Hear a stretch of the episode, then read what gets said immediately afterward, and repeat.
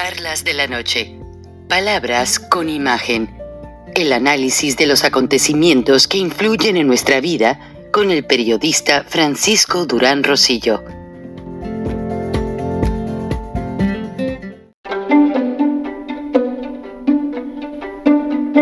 Durán Rosillo eh, te saluda y los saluda a todos ustedes, su amiga María Celeste Arrarás, para invitarlos a que se suscriban a mi canal de YouTube, María Celeste Arrarás, tal como mi nombre, donde les informo todas las semanas eh, sobre entrevistas que tienen un tema que ayuda a mejorarnos como personas y de paso son interesantes. Las pueden encontrar en mi canal de YouTube, así que los espero. Y se suscriben gratis.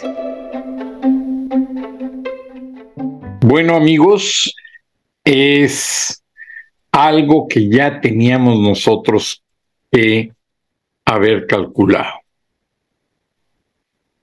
Ahora sí, como dice el dicho, nos llevaron entre las patas de los caballos. ¿Quién? Pues Andrés Manuel López Obrador y sus secuaces de Morena. No puedo explayarme mucho en cuanto a detalles por la razón de tiempo y por la razón de seguridad.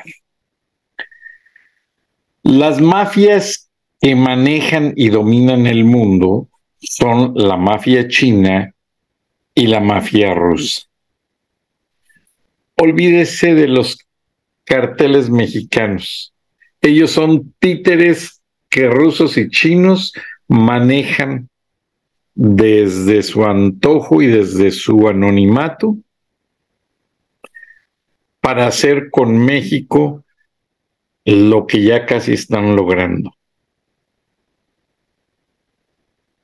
Y no encuentro calificativos, no encuentro palabras para decir, bueno, ¿habrá sido el presidente que más añoró llegar al poder quien esté realmente entregando al país por completo?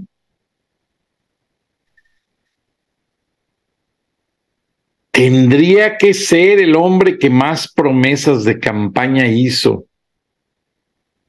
y ayudar más al pueblo de México,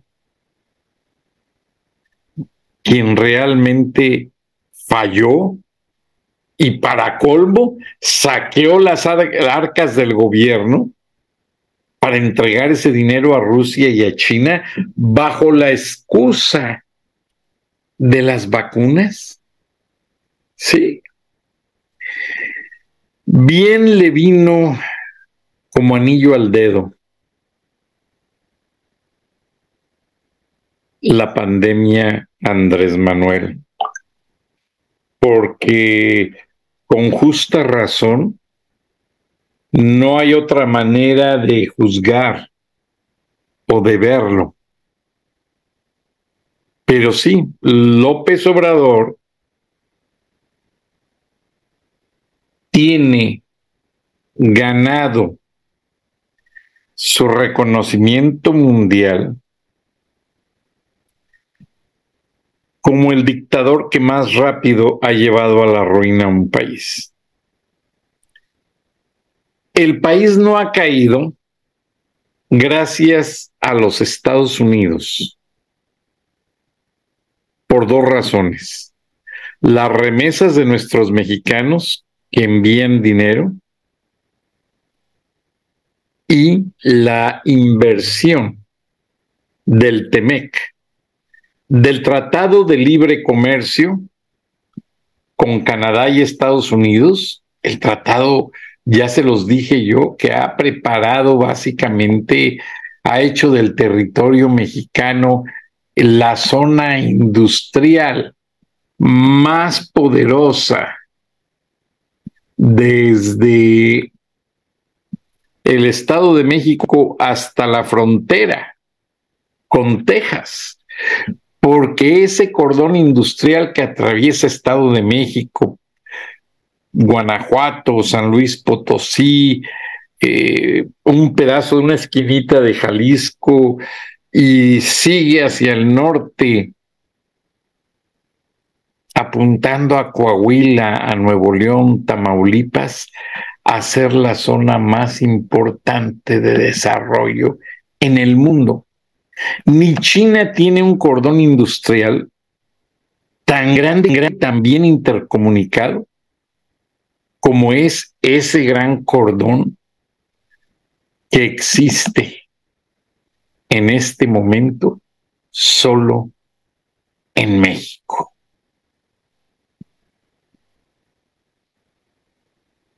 Les voy a poner un reportaje sobre las agencias de inteligencia y cómo desarrolló Estados Unidos básicamente el potencial después de la posguerra que le permitió mantener un control y un brillo real, y que le permitió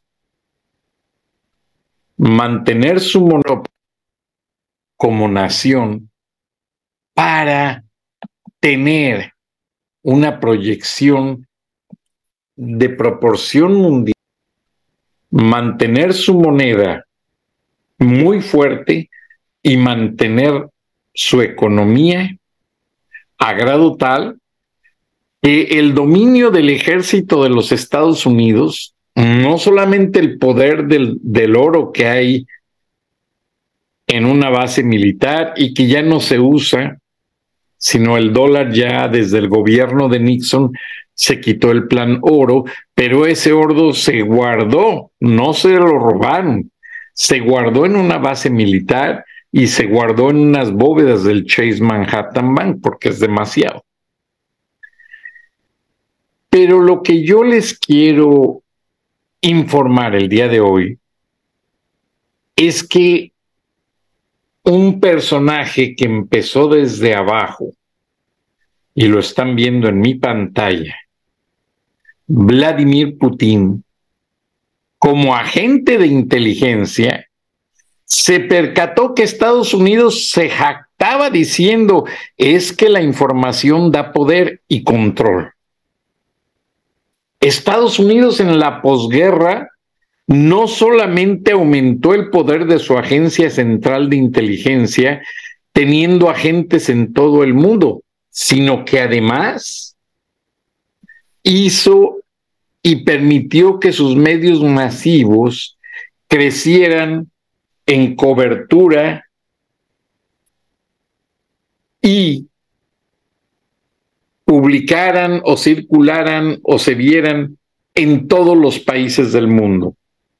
Eso le permitió a Estados Unidos tener una gran avanzada para su política y para sus medios políticos, sociales y económicos. Les pongo los ejemplos.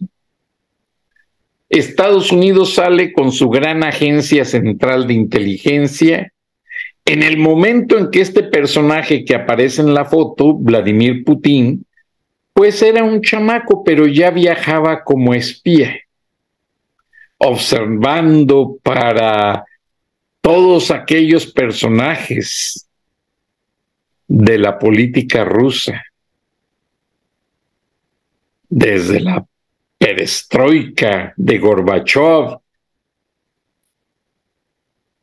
Brezhnev y um, Boris Yeltsin y una gran cantidad de personajes que este hombre fue estudiando en ambas perspectivas.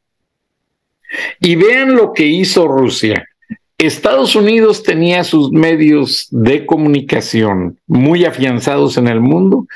Putin lanza su canal de televisión R T, Russia Televisión, en múltiples idiomas, los más hablados en el mundo, incluido el español. Su plataforma se empieza a dar a conocer más. Vladimir Putin ve que Estados Unidos tiene mucho oro, aunque no lo usa como reserva de la moneda, pero adivinen quién es el personaje que más oro ha comprado como presidente para su país. Para Rusia, que dejó de ser Unión Soviética, y es Vladimir Putin. O sea, Vladimir Putin va siguiendo los pasos ahora. Estados Unidos lanza un satélite y detrás de este, Rusia lanza otro. Tiene una gran base de datos sobre asuntos militares. Rusia, que ya comparte con Irán y con China. Y eso pues realmente me preocupa, porque imagínense si a ese grado ya Estados Unidos ha dejado que el mundo se entere de todo lo que hacen, pues se pone de manera preocupante la situación, porque Estados Unidos, hasta en las películas de Hollywood, da a conocer sus secretos de inteligencia de manera parcial. Cuando, y miren que Vladimir Putin se dice que es un gran apasionado de ver las películas de James Bond, el agente cero siete. Bueno, ¿dónde se ha visto ¿eh? que un país saque tanta información de su inteligencia como Estados Unidos? Se hablaba en una ocasión de un plan militar, no voy a dar los detalles porque no los conozco, pero después de la, eh, o durante la Segunda Guerra Mundial, los Estados Unidos hicieron un plan de contraespionaje para fabricar armas que incluía una gran cantidad de soldados y espías, hasta que lograron consumar todo un proyecto que les tomó bastantes años. Ahora Estados Unidos trata de hacer un proyecto y lamentablemente ya hay militares o empleados como Edward Snowden, que está asilado en Rusia, que dan a conocer todos esos secretos. O sea, Estados Unidos ya no tiene secretos, pero Rusia sí tiene los secretos de Estados Unidos y la estrategia de cómo avanzar sobre esto. Y es preocupante.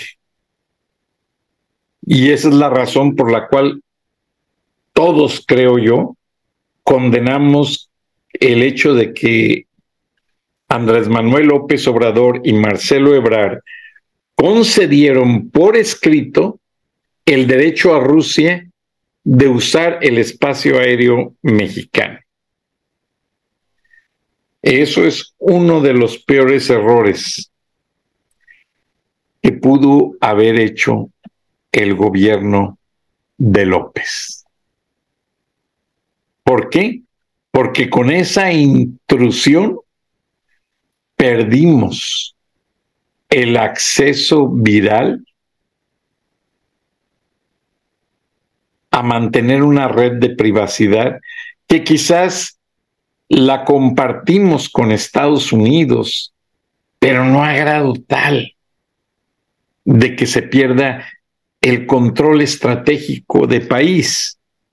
Porque aunque México no esté en guerra, aunque México no sea parte de las grandes decisiones, sí es un territorio que resulta ser, geopolíticamente hablando, muy importante para otras naciones. Russia and the United States have long been two of the largest international powers in the world. As a result, both countries have their own specialized and expansive security agencies, the Central Intelligence Agency, or C I A, and the Federal Security Service of the Russian Federation, or F S B. Established shortly after the Second World War in nineteen forty-seven, the C I A has been responsible for the gathering and analysis of highly sensitive information all over the world on behalf of the United States federal government. The F S B was formed more recently, in nineteen ninety-five, as a modern replacement for the Soviet Union's K G B.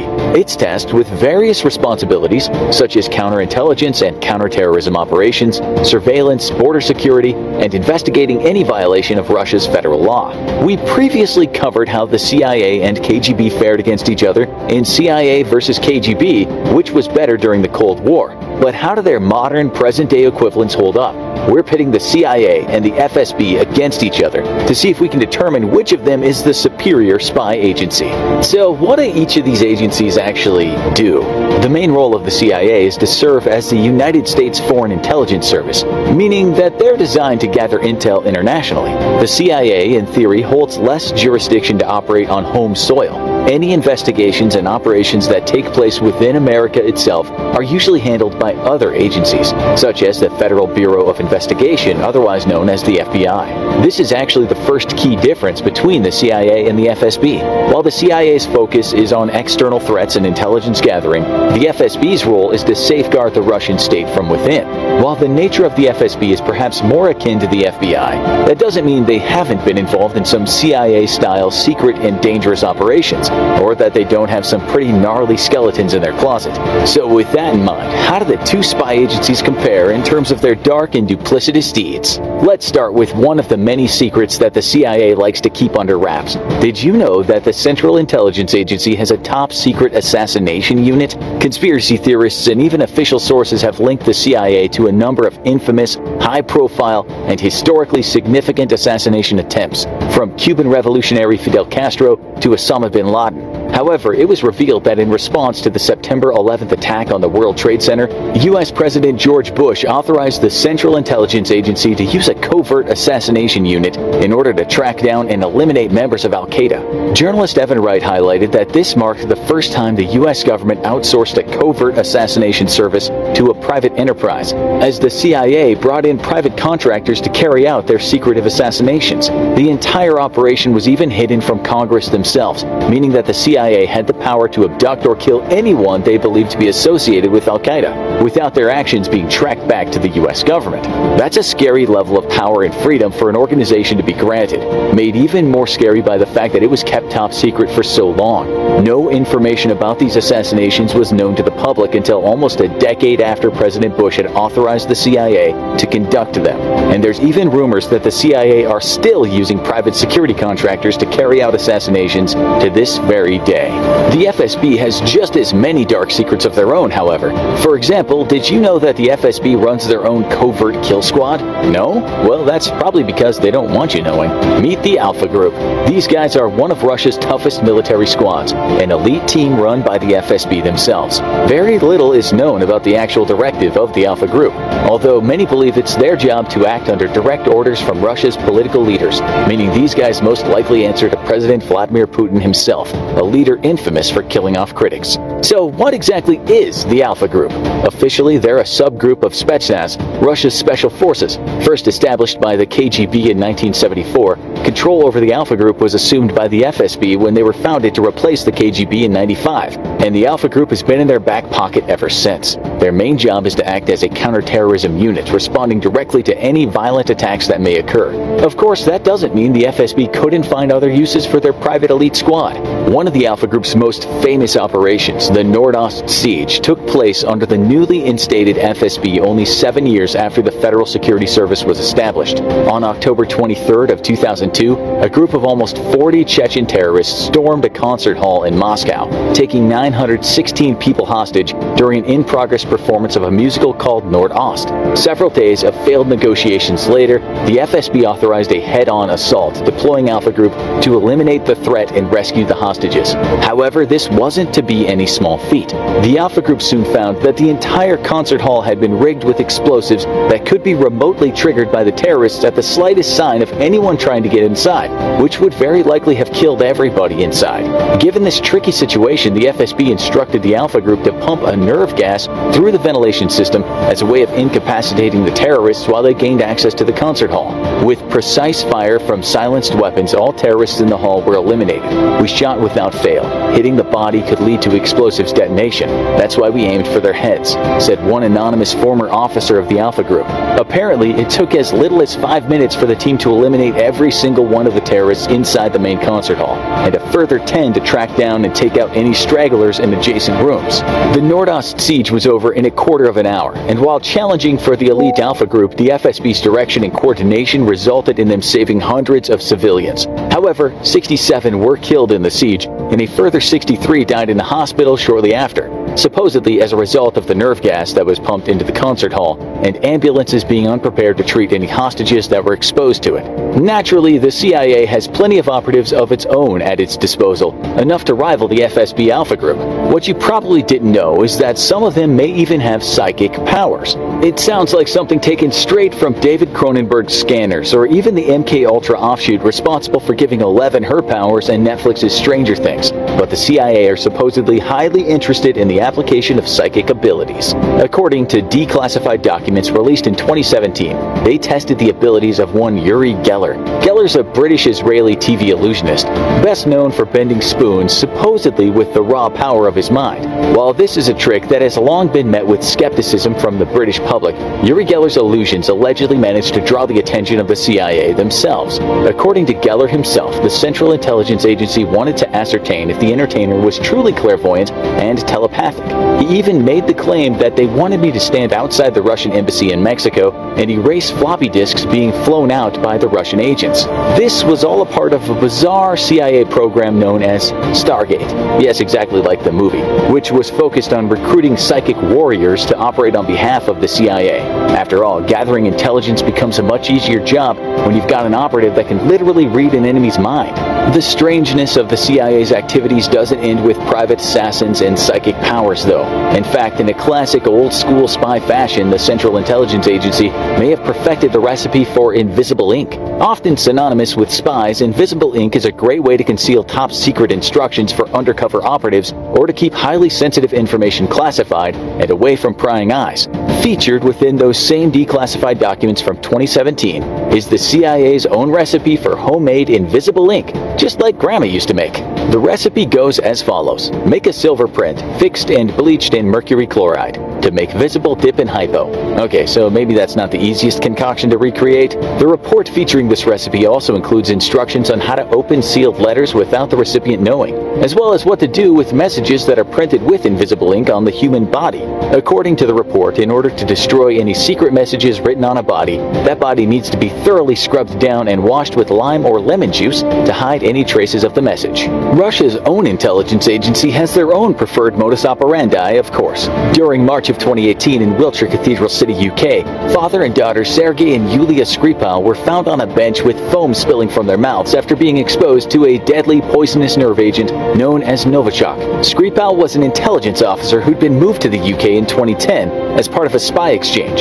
This assassination was eventually linked after an investigation conducted by the U K government to agents working for the G R U, another of Russia's intelligence services. Far from the James Bond style spy thriller mystery of the C I A and their invisible ink, this incident was far more tragic. While the attack was carried out by the G R U, it's important to remember that the F S B could very easily conduct a similar attack. After all, they've already proved their fondness for nerve agents in the Nord-Ost siege. It's fair to say that the nations of Russia and America haven't always had the best relationship, and trust between the two countries has never quite recovered since the Cold War. This is something that can be seen mirrored in the interactions between the C I A and F S B. The ever-present rivalry between the United States and the Russian Federation persists even today. It's widely believed that the F S B was directly involved in the email leaks that undermined Hillary Clinton's presidential campaign. Additionally, they've also played a hand in supporting a number of extremist parties in Europe, murdered Chechen opposition leaders in both Turkey and Austria, and perhaps most infamously of all, influenced the twenty sixteen U S presidential election. On January tenth, twenty seventeen, a dossier published by BuzzFeed, albeit unverified and uncorroborated, suggested that the F S B had been collecting compromising evidence on Donald Trump. Many suspected that the goal of this was to blackmail the would-be president into acting as Vladimir Putin's puppet at the head of the U S government. Whether this was true or not, President Trump's actions toward Russia have been seen by many as soft, and many military members considered his defense of Russia, even after learning of bounties put on U S troops' heads by Russian agents, as tantamount to treason. But the C I A aren't above interfering in Russia's affairs either. Decades prior to the twenty sixteen election, they recruited a Russian official who gradually began to climb the ranks of the country's government. This informant within the Kremlin became one of the C I A's most valuable and protected resources, feeding them information that pointed to the potential involvement of Russia and the F S B in the twenty sixteen election. However, this informant, who served as the C I A's only eyes into their inner workings of the Russian government, was eventually extracted from the country for his own safety, with the C I A still protecting his identity to this day, although some believe it might have been the ill-fated Sergei Skripal. So which is the better spy agency? In one corner, secret assassins, psychic powers, and invisible ink. In the other, highly skilled elite special ops teams and a lot of nerve agents. It's almost too close to call. We'd like to think the C I A assassins with powerful telepathic abilities could hold their own against the F S B. And who knows? Maybe somewhere in the world, in the shadows where civilians aren't allowed to look, a fight like that is going on, and we'd never even know. But if we're keeping our feet firmly rooted in the realm of reality, meaning psychic warriors need to be discounted and secret mind control projects like M K Ultra are just seen as expensive and unethical failures, we feel like we need to give this one to Russia. While the C I A's history as a spy agency is definitely illustrious and influential, just ask the many countries and organizations they infiltrated, they don't quite match up to the calculated ruthlessness of the modern Russian F S B. Not to assassin shame you or anything C I A, but at least the F S B doesn't need to subcontract its extrajudicial murders. Just saying. Better enjoy this show while you can, in case some shadowy government agents come knocking at our door after this one. Now be sure to check out C I A versus K G B, which was better during the Cold War, and C I A Project Stargate and other declassified secrets. How successful were they? Como lo vieron, es como una carrera política. Y en esta primera parte, lo que les puedo decir es que, aunque Rusia empezó en órbita espacial primero que Estados Unidos, Estados Unidos lo superó. Rusia empezó un nuevo sistema de espionaje usando satélites, usando gente, etcétera. Para resumir esta primera parte, esto no es viejo, hasta se hizo una película, como lo dice el video, en la que había un aspirante a espía que lanzaba sobres con información a la embajada cubana o rusa, no recuerdo bien, pero lo descubrieron y, como les digo, la película es, si no estoy mal de la memoria, es con Sean Penn. Y bueno, fue taquillera, como todas las películas de Sean Penn. Pero esto nos da una entrada a entender la complejidad con que se maneja este tema. Y lo que les quiero decir antes de despedirme es que Estados Unidos se está dejando, aparentemente, comer el mandado, no en su territorio doméstico, en México. Ya la K G B y todas las agencias de inteligencia rusas, porque son varias, tienen más agentes en México que en cualquier otro país del mundo. Muchas gracias, buenas noches. Nos vemos y nos escuchamos mañana. Hasta entonces.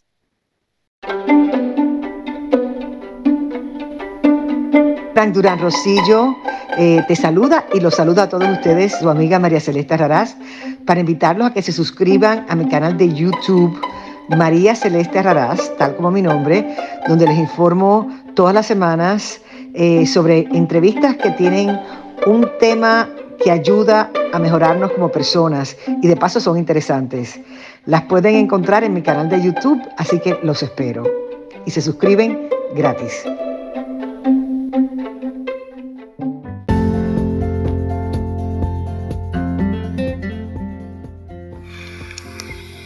Escuchaste el análisis de la noticia, transparente como el agua, con el periodista Francisco Durán Rosillo.